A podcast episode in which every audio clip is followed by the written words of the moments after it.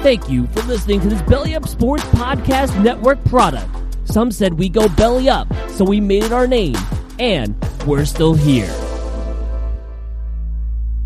You're listening to Theater in College Hoops. I'm Subi. Alongside me today is Taylor Damel. We're brought to you by Dash Radio's Nothing But Net channel and the Barn Burner Podcast Network. Go subscribe on whichever device you use. This episode of Theat is also brought to you by Beach House Soaps. No matter where you live, bring a little bit of the beach to your home with Beach House's all natural soaps. Let me tell you something about Beach House's soaps. This past week, my dog has been pissing out of her ass. I'm talking just straight diarrhea. She has one of the most sensitive tummies you'll ever come across. You can't give her anything. She can only have like her specific dog food and maybe some probiotics, but she has been diarrheaing up, if that's a word, a storm. And so cleaning that up is not easy. And so when we have this little patio, she's got to do it out on the back patio. I get the toilet paper. I pick it up. I put it in the toilet. It's not easy. It's very messy. And so what do I use? I use Beach House's all natural soaps to clean up my hands. It's wonderful stuff. Find them at beachhousesoaps.com. Your college hooper of the week this week is Gabe Pruitt. You guys remember Gabe Pruitt? He's an NBA champion. Don't ever get that twisted. He was a former USC point guard. Reason I'm bringing up Gabe Pruitt, let me take you through my last Friday night. I'd finished off maybe a sixer of some tall boy hazy IPAs. I was feeling a little loose. I was on Twitter and I was reminiscing about the 2008 Boston Celtics, because right now this current version of the Celtics is a two-pack of ass. One of the most uninspired group of individuals I've ever seen. So I was yearning. I was longing for better days. And that's when I remembered 2008. And I said, you know what? Why don't I see what Gabe Pruitt's up to? To let you in behind the curtain on my life, I'm addicted, absolutely addicted right now to DMing people, to get them on the program, to get them on as guests. I have zero shame. If you have the little mailbox icon on Twitter, I will be DMing you. And Gabe Pruitt, sure enough, had that on there. Now I've DM'd Gabe. It's been a week. I seriously doubt he's ever going to get back to me. Probably thinks I'm a maniac, a lunatic, but Gabe Pruitt, your college hooper of the week. We'll keep you posted if he ever does respond to me. Check out the website at thebarnburner.com. That's the-barnburner.com. And make sure to follow us on Twitter at CBB Theater. You should also follow me at Subi232 to find out where the feed is. And make sure to follow Taylor at Taylor Damel and the Shark at _Shark_BB. We got Matthew Moore Alameda, MMA, on the other side. So let's open the curtains.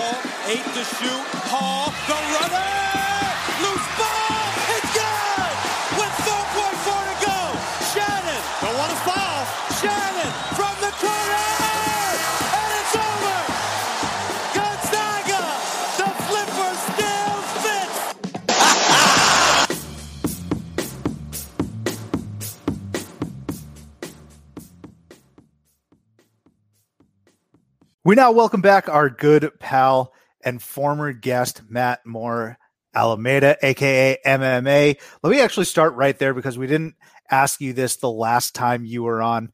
MMA has to be one of the sweetest nicknames, acronyms for a hyphenated individual. There's not too many hyphenated individuals that I know. The only ones that really come to mind right now, we can brainstorm this, is like Taylor Horton Tucker with THT.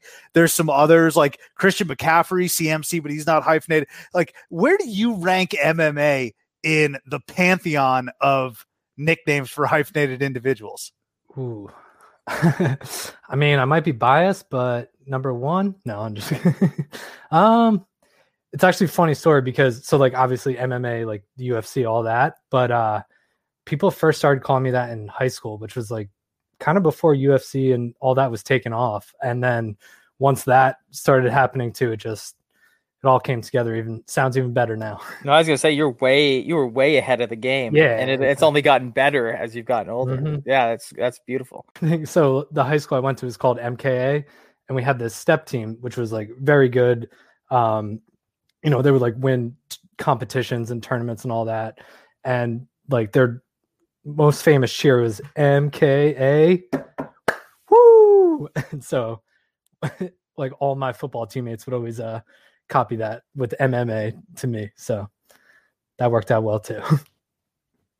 Your name's just ripe for parody. Many asking, did your nickname come about around the same time as like Kimbo Slice making MMA fun? Was Kimbo Slice MMA? That's the same thing, right? I'm not a combat sport guy, as you can tell. I mean, I'm not either, but I feel like Kimbo was around that time as well, right? Like 2005, 2006.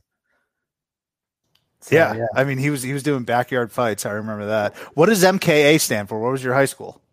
Montclair Kimberly Academy. Yeah, and it sounds pretty snobby, so stick with MKA. Well, it looks like most of the MMA stuff really started coming about in the late 90s. So you were ahead of the game, really. Yeah, I think some would ask, yeah, this is a what came first, the chicken or the egg situation. Mm-hmm. I think you came first before the fighting situation came. Yeah, you know, no argument here. You just need a nickname that rolls off the tongue very easily. And I saw a tweet the other day. I was asking people, what was your AOL screen name or your AIM screen name? Obviously, when that was hot. Look, I'll tell you what. I don't know if we have any theater-goer listeners that this isn't relevant to, AIM screen names. But back in the day, that's how you shot your shot with anyone that you liked. That's how you effectively communicated with some of your best friends. So you needed a nickname, really, that rolled off the tongue, and also numbers that worked. Did you incorporate MMA into your screen name at all? Yeah. So it's actually the same as my Twitter handle, so I've kept it. But it's MMazing, which kind of, so I'm a Mets fan. People always call the Mets the Amazing Mets. Kind of mesh those two together. Subi, what is your life like? Because you just live by your nickname. You don't really have a nickname. Like your nickname is kind of your what you're referred to as. I need some, description about what that's like for you in life. Yeah. So screen name, the AIM screen name was Subi232. I found the numbers really rolled off the tongue quite well. A lot of people ask me what the significance of those numbers are. Absolutely nothing. There is zero significance. It just rolls off the tongue well. And going by Subi, this was born from my 7th grade basketball coach because he looked at my last name and he just decided he didn't want to pronounce it or even attempt to pronounce it. So he went with Subi. Although if you look at my last name, Subramanian, and how it's spelled, it's very phonetic. I mean, you just got to follow along. Yeah. It's just like 11 letters. Yeah, it's not that tall of a task, I promise. But it's been good. You know, I like going by the nickname. MMA is an awesome nickname to go by. You mentioned you're a Mets fan. Life is good for you, MMA, as a sports fan. I mean, the Knicks have clinched. Jim Christian's fired. BC's on the up and up. We'll get to them in a second. But talk to me about your Knickerbockers. Oh, man. I mean, this is just such a refreshing season. I mean, just having the Knicks back, as we were talking about before I hopped on, is, you know, it's just good for the sport of basketball or for the NBA. And just like the buzz, or you can feel the buzz around, you know, the area for sure. And then this team is really fun to watch. Like they play hard. Randall, where the heck did that come from? And then you got like the French Prince playing well. RJ, who, like, I'm not a big RJ guy, but seems like, you know, he fits well in this team. I'll say that. You know, playoffs, maybe it depends on who we play. If we get the Hawks, I think we could win a series. Heat, Bucks, or Nets, probably not. But yeah, we're feeling good in about the Knicks around here. I mean, they're playing incredibly well. Yeah, it's not. I mean, like you had mentioned, when we were talking prior to the show, you know, obviously the Knicks got in at the expense. I shouldn't say at the expense of the Celtics, but they got in because the Celtics lost. And I've been very vocal about my criticisms on the Celtics, and Shark's not here, shockingly, of course. Actually, you know, I'm not going to pile on him too much. He's in class right now. Furthering your education is a wonderful thing. So continue to do that, Shark. But it's always good. And this kind of applies to what we were talking about and how I was supporting the Pac-12, especially UCLA when they were making their Final Four run. The Shark was saying to me, he was like, why are you rooting for them? Well, I want them to do well because they are a blue blood program that I think makes the sport better and makes the viewers love it even more. Knicks are the exact same way.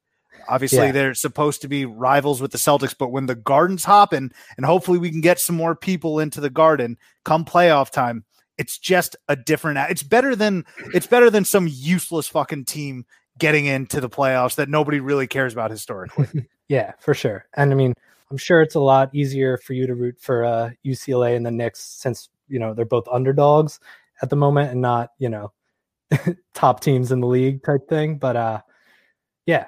I respect that feeling. Can't return it to the Celtics, but who would have thought 4 months ago if we had this discussion, if we took, I'm a Heat fan, Subi's obviously a Celtics fan, and you're a Knicks fan, that the order is probably completely reverse of how we would have. I mean, the Knicks and the Heat are tied right now in the standings, but who would have thought that in reality it could very much go Knicks, Heat, Celtics? I think most people would have predicted it to be the opposite of that. Yeah, I mean, even like, you know, a month ago when the Knicks were, you know, clearly, like, you know, everyone thought they were doing well. I still would have just been happy with the 8 seed, you know, getting the play-in game.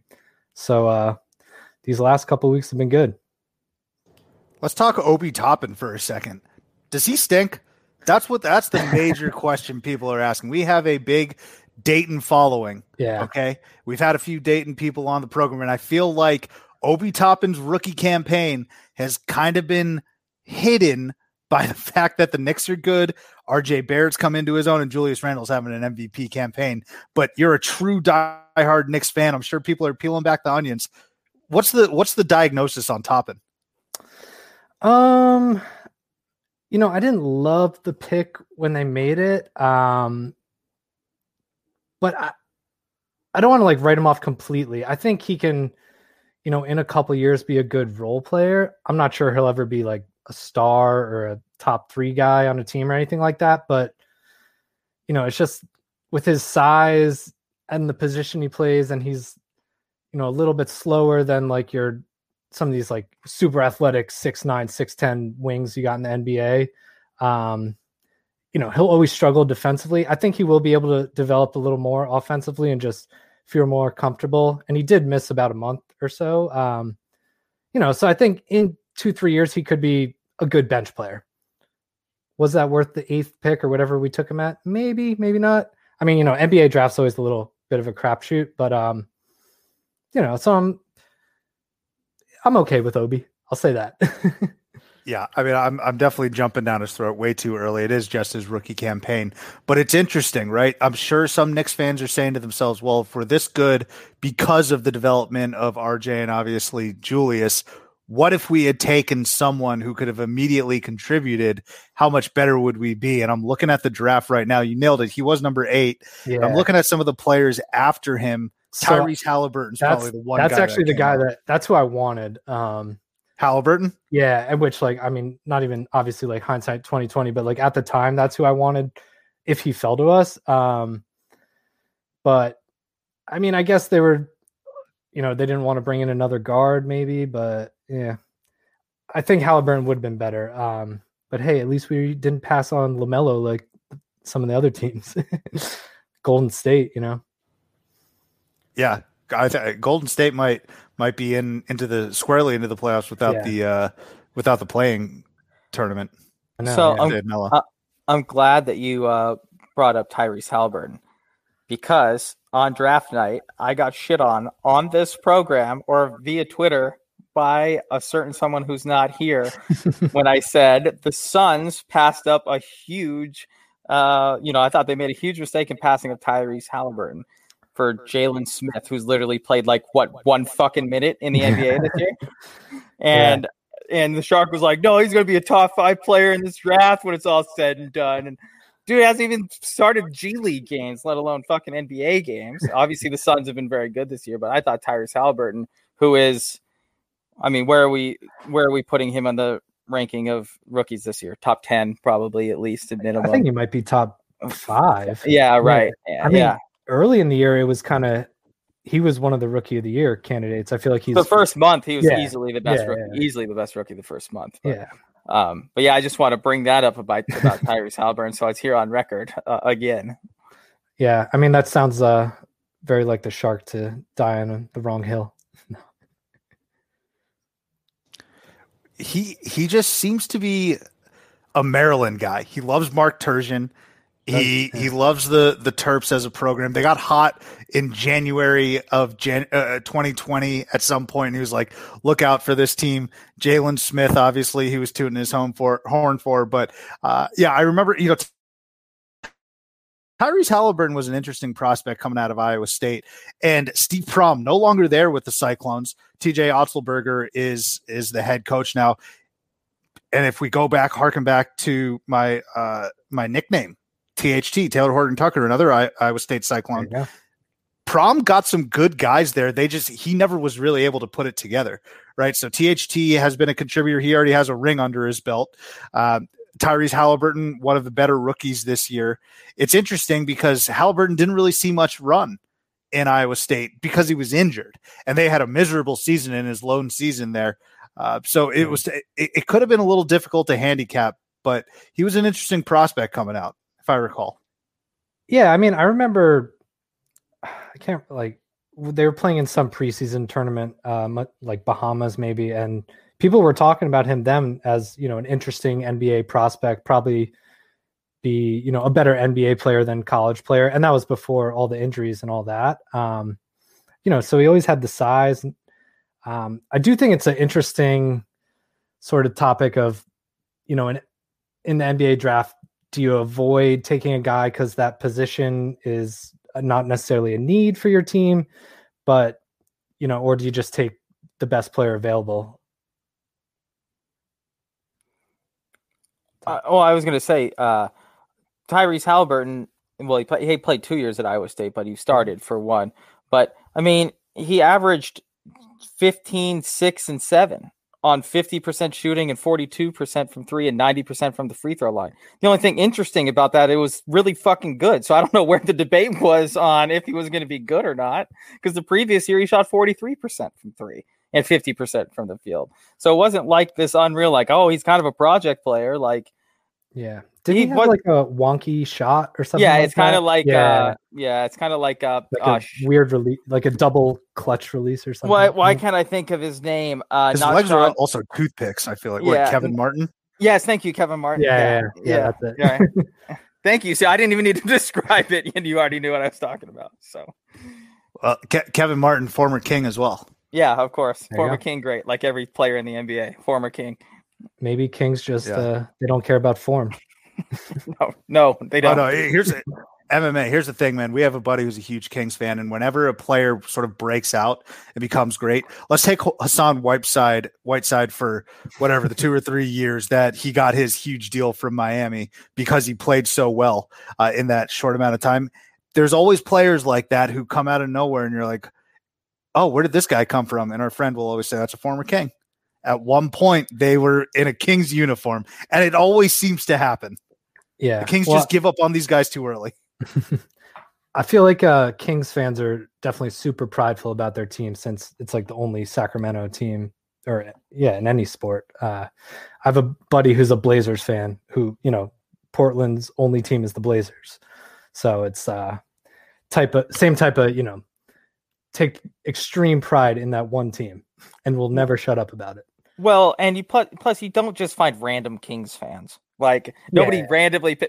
Shane Madden, our buddy from college, actually is a random Kings fan. That's the only one in the whole country, though. Nobody else just is like, you know, I'm going to go ahead and root for the Kings. At least with the Blazers, they went to the finals in the 90s. Right. They've got Dame now. You could be like, oh yeah, I'm a Blazers fan, but you don't randomly are just like, God, you know who I like?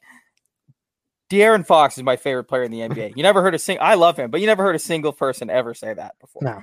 Yeah, like nobody dislikes him, but he's fine. Well, it should also be noted that our buddy Shane Madden that you mentioned, he's part Eskimo. He's from Nome, Alaska. I'm telling you the lengths of obscurity that you really need to go in order to be like, the Kings are my NBA team. You got to be basically part Eskimo. If I'm from the middle of nowhere, Fairbanks, Alaska, Shane's even further outside the middle of nowhere than that. That's how in the middle of nowhere he is.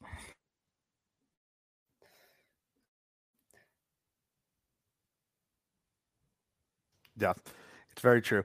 MMA, let's dive in now to some college basketball, okay? So this offseason, or actually it was during the season, if I recall, Jim Christian finally fired. There's a lot of events in life where you recant and you say to yourself, I was here when this happened. I know exactly what I was wearing. I know who I was with. I know the exact coordinates on this earth that I was at.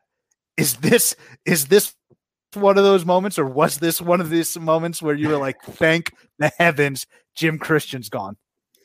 It was definitely a thank the heavens he's gone. I can't tell you where I was. I mean, I'm going to say I was probably at home since, you know, we've been in quarantine or whatever, but yeah, no, it was probably, I mean, at least a year overdue, maybe longer. And, you know, I don't think anyone even liked the hire when it happened to begin with.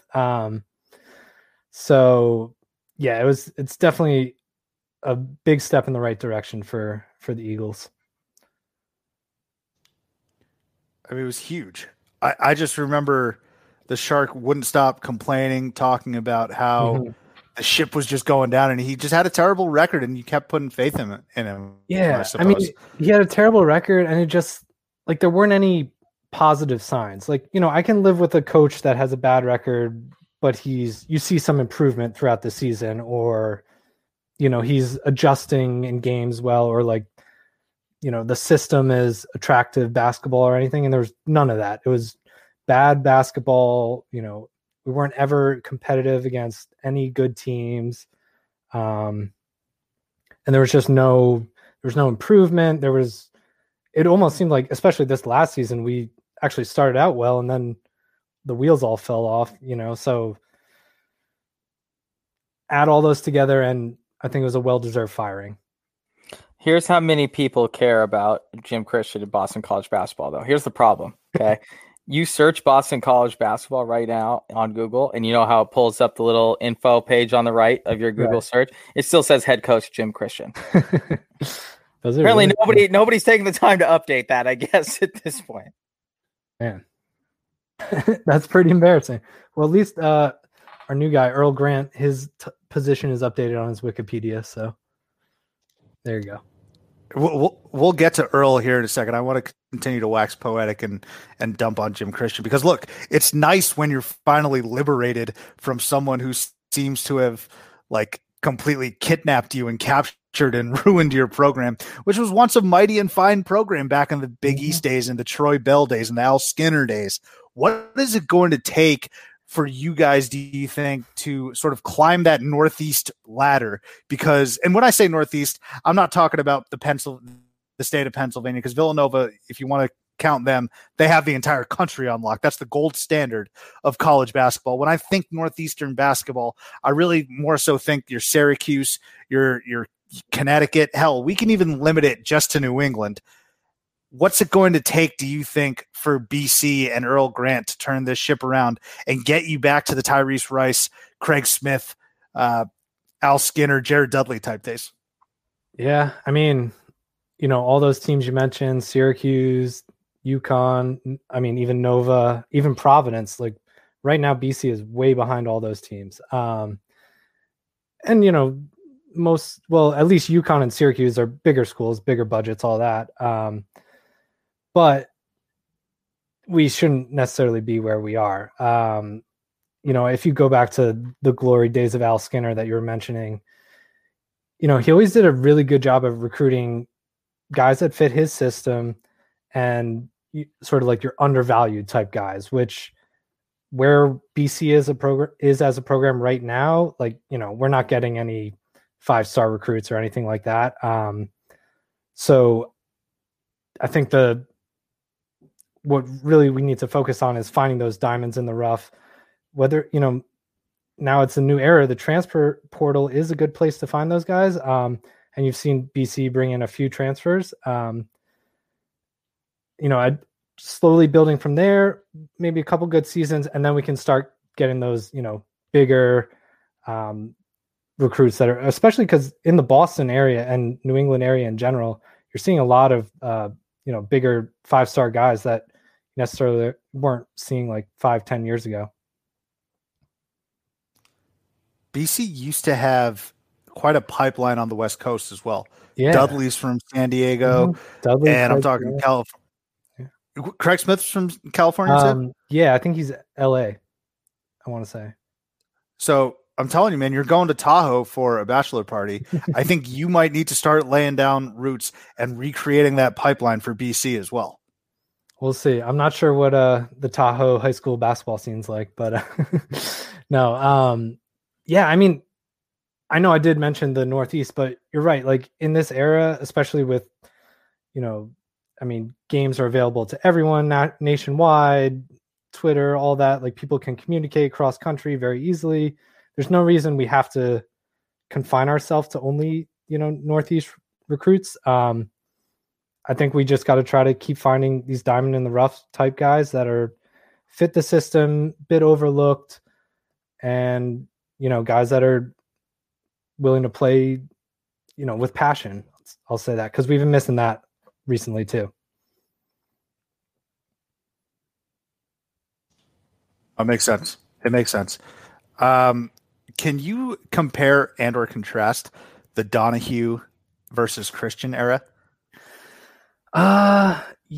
I mean, so like the Donahue era, that was right after his Cornell. They made the Sweet 16, was it? Right? Yeah, yeah. So, you know, there was a lot of optimism. And actually, you know, and looking back on it, like Skinner was, he had like 2 down years and then everyone kind of piled on. I think people were just didn't love the flex offense. And so he was definitely fired prematurely. And, you know, looking back, I'm sure everyone in the athletic department has huge regrets about that. But when Donahue was brought in, you know, yeah, there was a lot of optimism. We thought we'd be going places, maybe start shooting better, start playing some more offensive basketball. Cause that was the thing, you know, I mentioned Skinner ran the flex and it was always like take 20 seconds off the shot clock and then feed Craig Smith or Dudley in the low post, which worked great, but you know, not that exciting. And then, you know, Donahue, I think his first year did okay, but then, you know, he didn't recruit anyone. Like the guys I think we brought in some like 2- and 3-star guys with this, you know, new hotshot coach.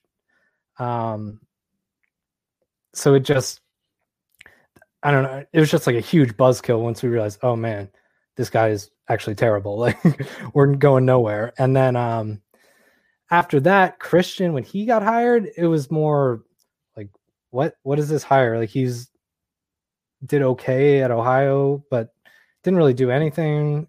I think it was more just everyone was like, oh, we know we're going to be terrible for the next, as long as he's coach. Well, yeah, he didn't even make a tournament at Ohio. Yeah. He only made a tournament at Kent State before that.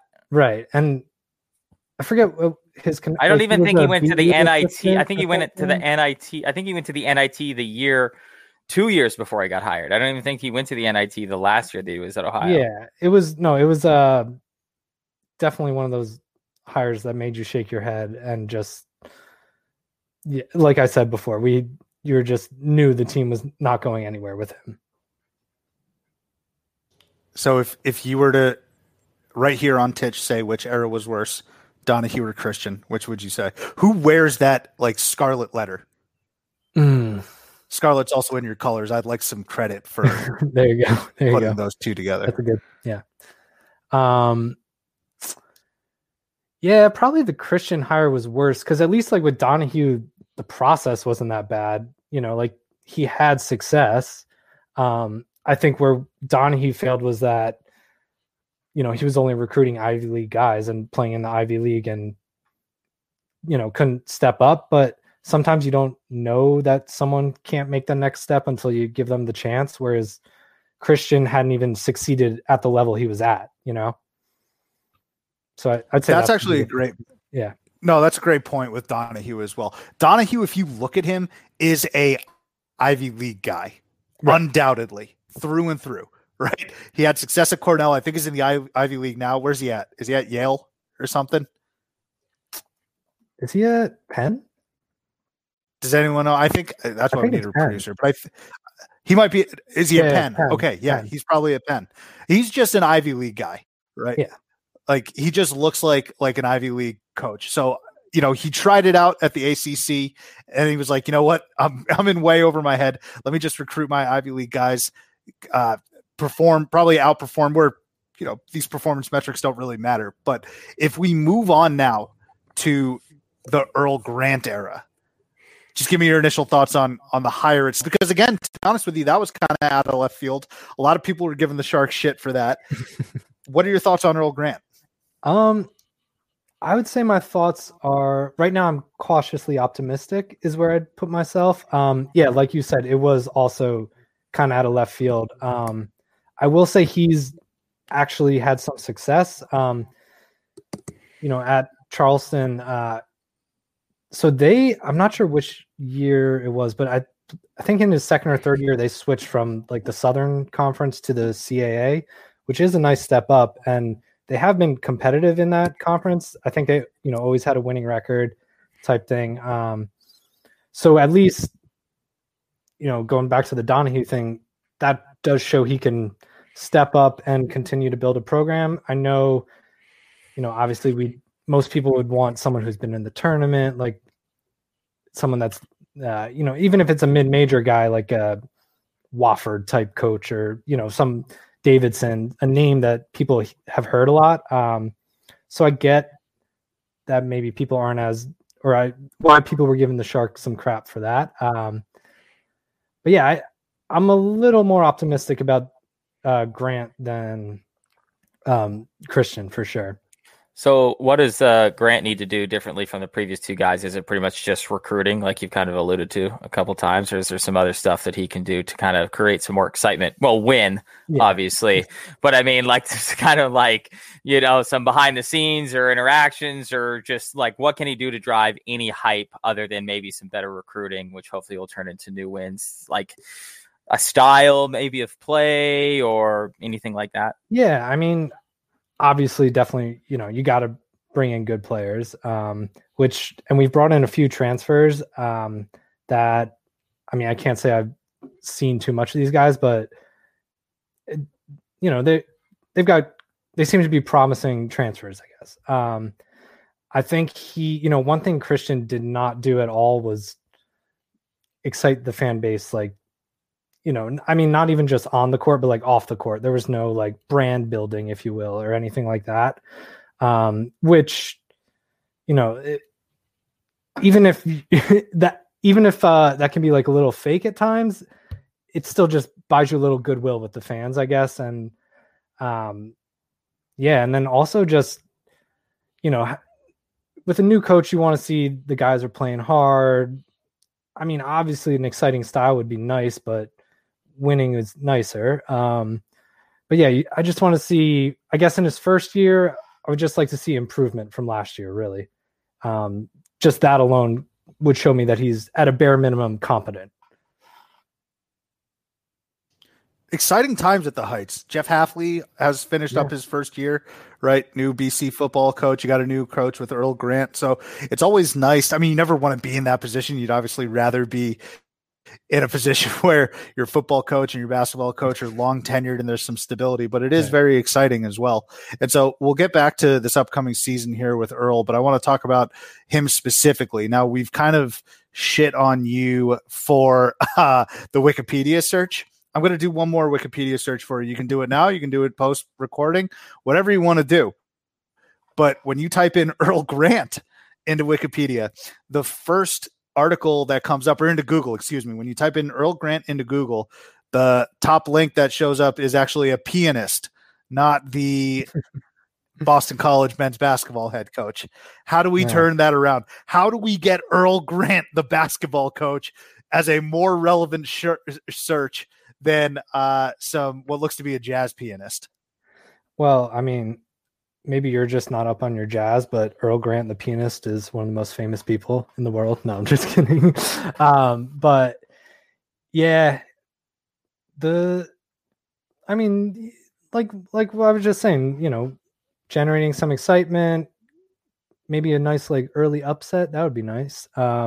Just to get the program going and continuing to, I mean, if he's going to keep bringing in these transfers, that'd be promising as well. I mean, is there not a BC alum that can update the fucking Wikipedia pages or something? Like, come on. You can't even watch that. It's a little surprising because you can't even watch the NFL draft without like the 268th pick, and you go to his Wikipedia page and someone has already updated that he was the 268th pick in the draft. Yeah, that's surprising too, because like, I mean, I know there are some BC guys that are like extremely active on Twitter on like, you know, super fan type pages. So yeah, that is very shocking. Or maybe someone like, at least like with some Google AdWords situation, to at least get Earl Grant, the coach, up above Earl Grant, the pianist. Come on. Maybe you should look into that. Hop on the message boards and start like a little movement. Maybe, you know, be the change you want to see in the. I mean, maybe, can I just change that myself? Maybe just go to it. Take 5 minutes. Let's do it after this. Well, so I think the page itself. Well, and here's another question that I'll get into in just a second, but. That's another thing added to your plate, MMA. Recruiting out on the West Coast, hit the trail if you have time during that bachelor party in Tahoe, and then maybe, you know, get the likes of John Shambi, get the likes of Amy Poehler get the BC alums to really talk up this Earl Grant character. But like I said, it's a new guy, it's a new dawn. But you know, have we talked about potentially? And I'm just spitballing here.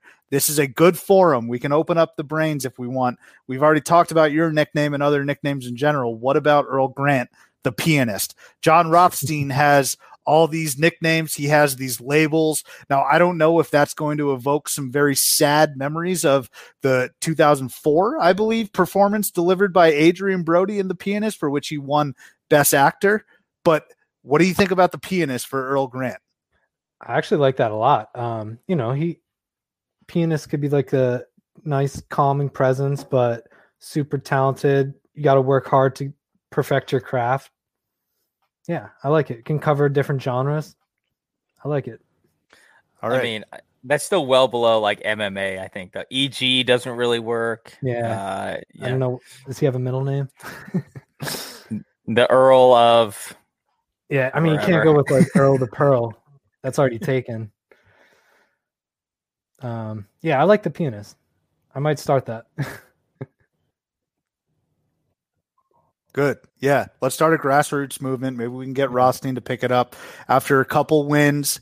I think you got to earn Rothstein's goodwill, get a couple wins in there. And then maybe if you have, like you had mentioned, very calming, symphony-esque type of basketball play, then The Pianist it is. We'll take it. So Earl Grant, did you know also Earl Grant's like the most South Carolina person of all time? Just like from his like coaching history or this guy? Yes. Oh my God. So he is like Mr. South Carolina. This guy is up there with Thomas Ravenel, anyone from Southern Charm, this guy, like Lindsey Graham. This guy is South Carolina. Let me tell you why. Okay. So he started his coaching career at the Citadel. And then he went to Winthrop, which is in Rock Hill, South Carolina, I believe. Spent 3 years at Wichita State, whatever. Came back to Clemson, and then he was head coach at College of Charleston. Now, when you think South Carolina, you don't think that there are that many schools, really, I guess, that many basketball schools. Maybe I'm completely removed from the South, but that pretty much hits every major school that – and it's not like we haven't heard of these schools, right? Citadel, Winthrop, COFC, Clemson. All he's missing really is Columbia and the Gamecocks. Am I right? Yeah. No, and I will say like that is definitely a valid concern that some people have had that, you know, he's only coached in South Carolina. How's he going to translate, moving up to the Northeast? don't have the same recruiting pipeline type thing, which, you know, it's valid, but at the same time, plenty of other guys have done that, like taking a job in a part of the country they've never lived in and done just fine. So he wouldn't be the first to be able to make that move. You know, he did go to school in Georgia for 2 years, though, or maybe so.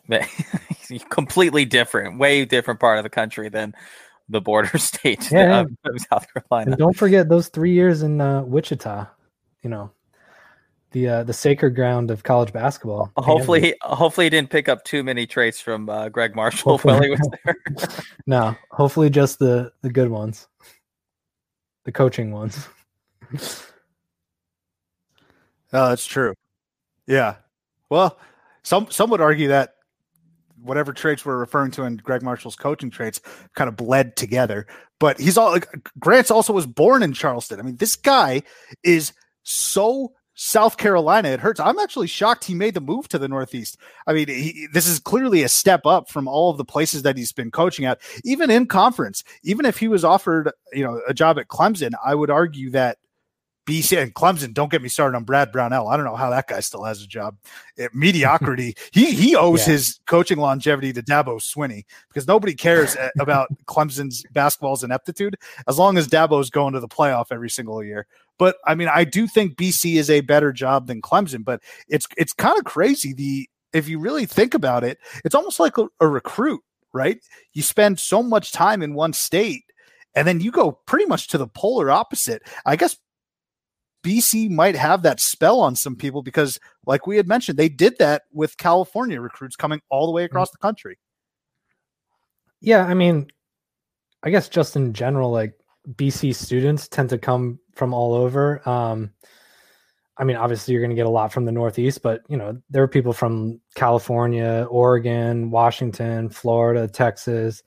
And football, we've always recruited Florida pretty well. So, you know, it's not unheard of for kids from wherever, even, you know, from warm weather states to want to come up to Boston. You know, it's a nice town. It's good, nice campus, all that. So, yeah, I mean, obviously it's not going to be the easiest thing, but I don't see why he can't make that transition. So BC, I think definitely, and I hate to give Boston this much credit, but BC definitely benefits from having Boston in the name of the school. I think that just that alone sometimes makes it seem like it's a more successful program than it is. If we want to give Dabo credit for holding up the Clemson basketball program, we might as well give the Celtics, the Patriots, the Bruins, and the, you know, everyone else in there for helping hold up any of the other athletics happening in the Boston area. Yeah, no, that's probably totally fair. Yeah, it's been like since I was in college, which is like almost 10 years ago, to when we were actually like good at both basketball and football. So, which is way too long. Well, at least football, you can hang your hat on some really good pros. Matthias Kiwanuka. No, we've always had Luke that. Yeah. Kuechly's going to go to the Hall of Fame. That's pretty sweet, right? So, I mean, I do think Halfley's a good. Where did he come from? He was Halfley came from a good school, Ohio State. Yeah. There you go. Yeah. So I mean, and he's so. You know, I will say like one worry with Halfley that if Grant's successful, could happen to him is that, you know, since he came from Ohio State, he could almost be like too good for BC type thing, but if he's only here for 3-4 years, I'll enjoy those 3-4 years, you know? And if the same happens to Grant, I will be ecstatic. Subi, did you skip over Matt Ryan when listing BC football alums, by the way? He did. I mean, yes. I mean, you were with Matthias Kiwanuka. Yeah, you skipped over Matt Ryan. To be fair, we're known for our linemen and linebackers, so I get it. That's where your head was. Anthony Costanzo. Yeah, you know what? Yeah. I'm trying to give love to the grunts. What do you know, because when you think about BC Corey quarterbacks, Robbie, let me tell you something. The first name that comes to mind for me. Yeah, no. BJ Raji, there you go. But the first name that comes to mind for me is like Dave Shinsky, who was like 28 years old when he was at BC as the quarterback. You remember him? That guy was a Heisman or a Van Wilder House guy. Dave Shinsky, yeah. So like you said, he, for people that don't know, he was a minor league baseball player for until he was like 25, then came to BC, started like 5 games. His first year was horrendous. Thought he was the next Drew Hansen. And I mean, I don't even know what happened to him academically after that, but that was, I think, my sophomore year. And like, he was always at the bars, like senior year. It was really weird where it's like, oh, there's this 30-year-old like hanging out with all his college kids. Like, I don't even know who he was friends with or anything like that. Or he was just like always at the local bar. But yeah, so he's a BC legend, probably not in the best way. Well, speaking of bars, I saw Mary Ann's got closed down. Was that COVID related? Did you hear about that? Pour one out for Mary Ann's. No, that's, I think it was before that.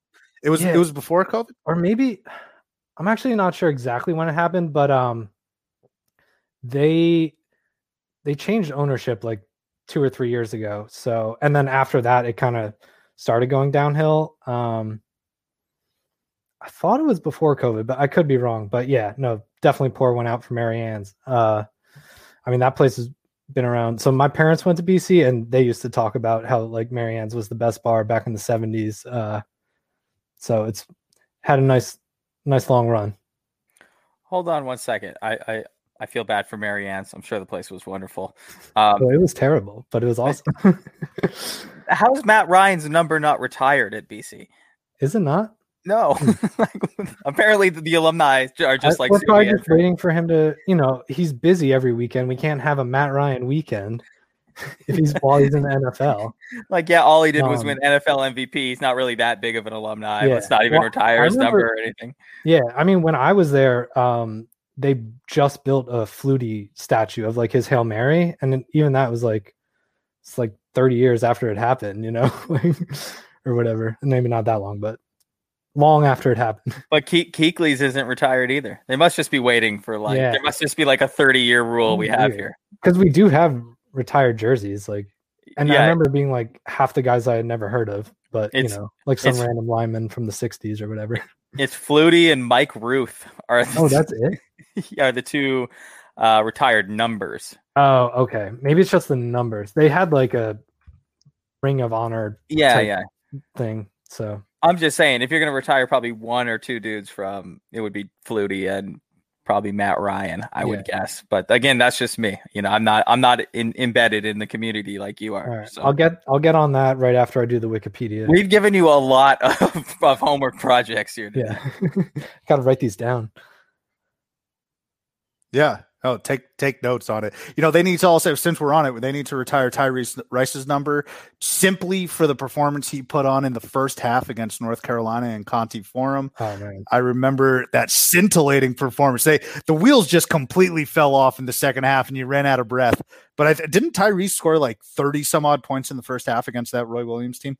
Yeah, and I think wasn't he like, it was something absurd from 3, like 9 of 10 or some, you know, like 7 of 8 or something. No, Tyrese Rice was like one of the ultimate heat check players. Like, and then also the wheels could totally fall off too. But no, he was really fun to watch. I mean, it was a little J.R. Smith-esque where it's like he's either super hot or not. But yeah, I mean, when he was balling, it was no one could stop him, and you know, he was letting his swag drip out and all that, and yeah, it was great to watch. I mean, we've obviously had NBA players since then, but he was I guess Reggie, but even still, he was like our last true star player. Like Reggie Jackson he was really athletic and like super impressive to watch, but he was still a little inconsistent, and never really like led the team to a victory or anything just because he wasn't that polished yet. So yeah, Tyrese was really our last like go-to guy, I guess you could say. He had 34 in the first half of that game, 46 overall. You're talking about Euro Cup MVP, Euro League Finals MVP, Tyrese Rice. Didn't I see he's like playing for like the Serbian or some Eastern European country's national team now? Like I think he got a dual citizenship or something like that. He's played for like damn near 15 EuroLeague teams, it seems like here. But at least he has – he's a Lithuanian All-Star, a German All-Star, an Israeli All-Star, a Euro Cup All-Star, a FIBA Champions League All-Star, and a EuroLeague All-Star. So he's made his rounds, but an All-Star at all of those locations. Yeah, I mean, you know, he was just always too small to make the NBA. Although I guess let me ask you, MMA, let me ask you guys something. Who the hell do you think you are? Snubbing Matt Ryan, Tyrese Rice's accolades just got read out loud. Kuechly, I told you about Kiwanuka. I'm not backing down on Kiwanuka. Anthony Costanzo, what? Show just a shred of respect for your legends, please. Yeah, I know. We I don't know. The BC, I mean, you know, this is always like a slight against BC fans that we get that we're not like the best fans, you know, we're not like some state school, we're no Arizona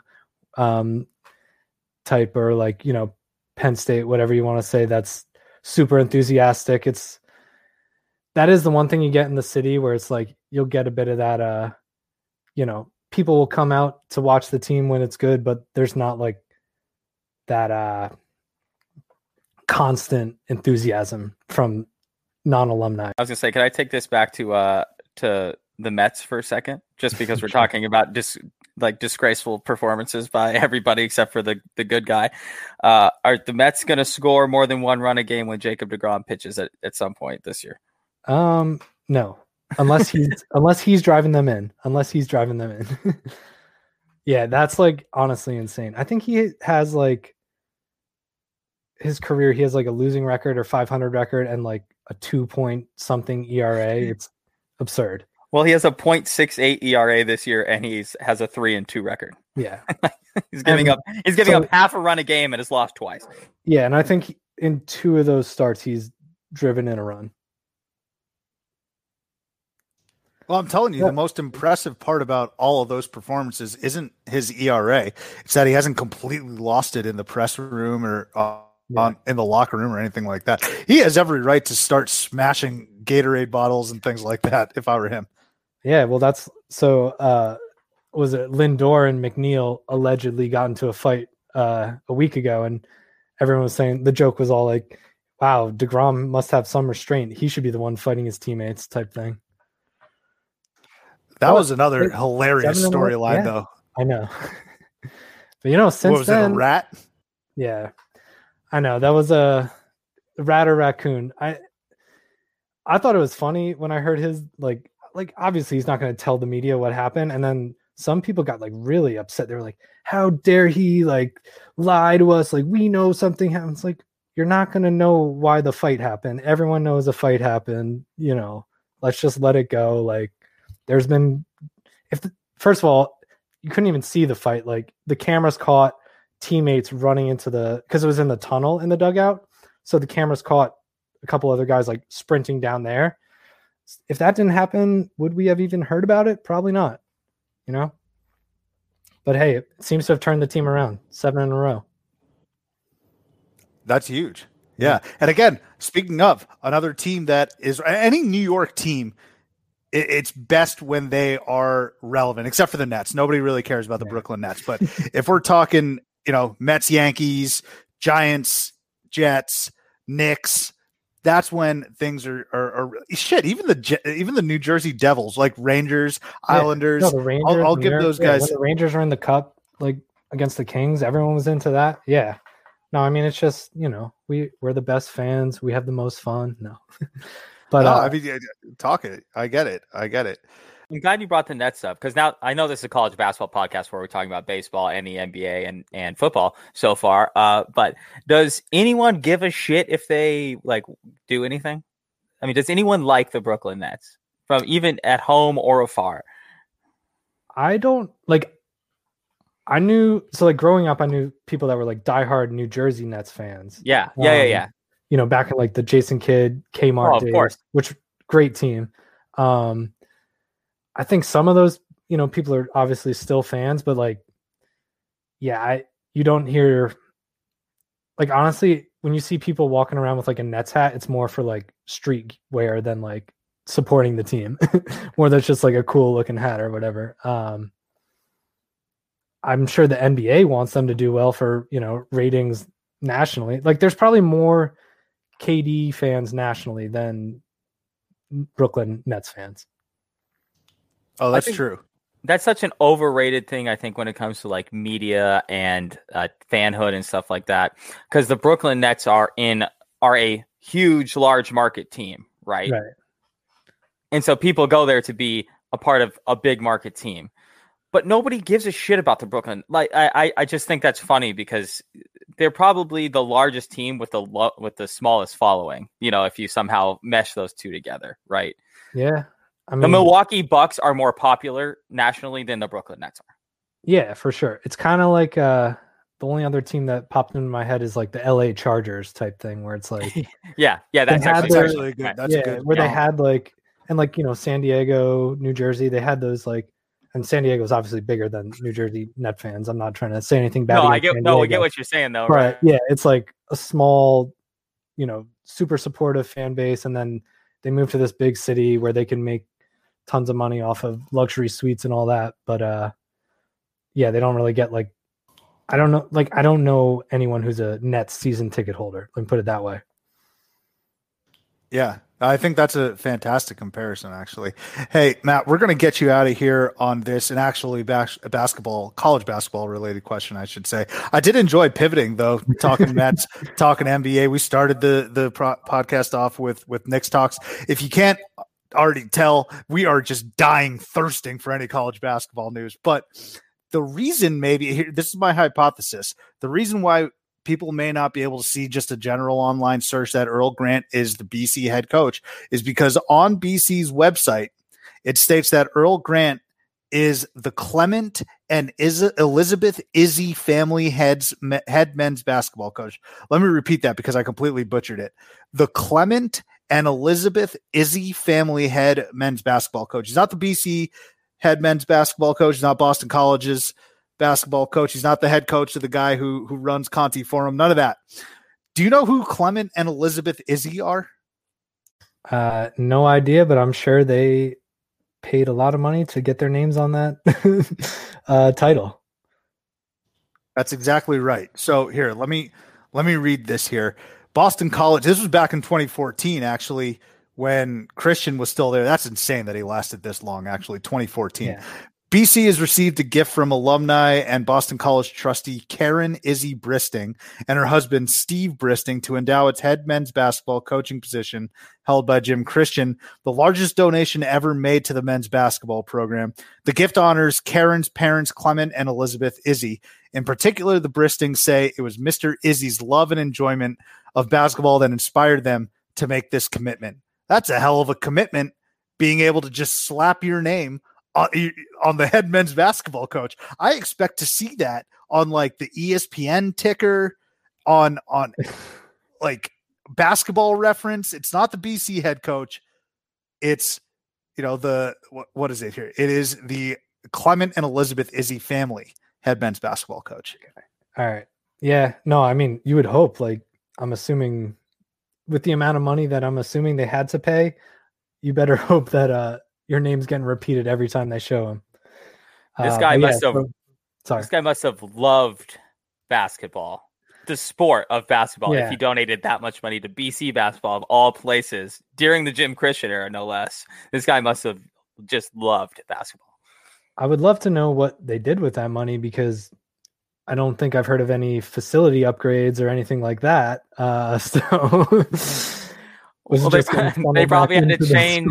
They had to change all the signage because it has like a 400 letter name that goes behind it now. That's probably all it paid for. Yeah. And that's, you know, hundreds of thousands of dollars right there.